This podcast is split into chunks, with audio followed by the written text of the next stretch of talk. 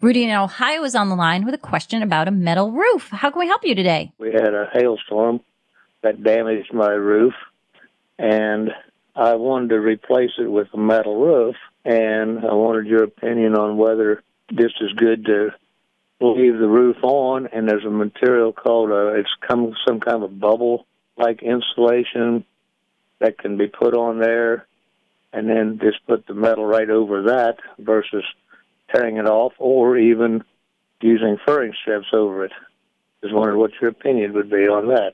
Sure. Well, listen, while you certainly could do that, I would not recommend it. And I'd never did that to my own house. I, I just think it's, uh, it's penny wise and pound foolish, as my mother always used to say, because you're going to get the best job if you take that asphalt shingle roof off. I mean, you're talking about an investment grade roof here. When you put metal roof down, this roof's going to last you like 80, 100 years. This is going to outlast you and me. So you might as well do this right. And I would not trap asphalt shingles between that new metal roof uh, and the house for uh, the next uh, century.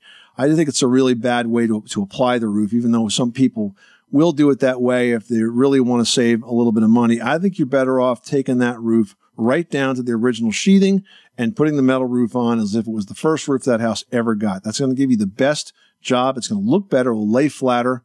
Uh, and you're also going to be more energy efficient because that asphalt shingle roof will hold a lot of heat and make it more expensive for you to cool your house in the summertime.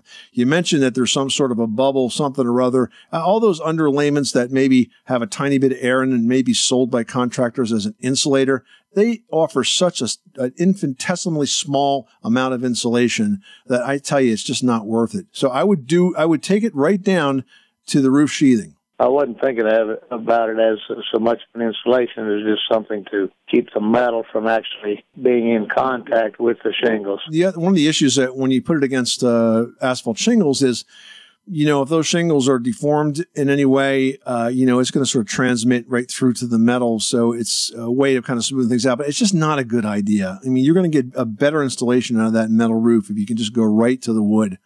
Uh, and just do it once, do it right, and you'll never have to worry about it again. Okay. It's going to add some value to your house as well. Take care. Good luck with that project. Thanks so much for calling us at 888 Money Pit. And by the way, if you're listening to this call and thinking, well, does that apply to asphalt shingle roofs as well? If you're putting on a new asphalt shingle roof, it absolutely does.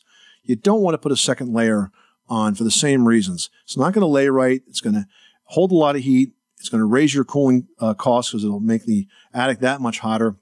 You're just going to get a better job all the way around if you always remove your old roofing materials first and then put on the new roofing surface after that. When you need mealtime inspiration, it's worth shopping Kroger, where you'll find over 30,000 mouthwatering choices that excite your inner foodie. And no matter what tasty choice you make, you'll enjoy our everyday low prices, plus extra ways to save, like digital coupons worth over $600 each week. You can also save up to $1 off per gallon at the pump with fuel points. More savings and more inspiring flavors make shopping Kroger worth it every time. Kroger, fresh for everyone. Fuel restrictions apply.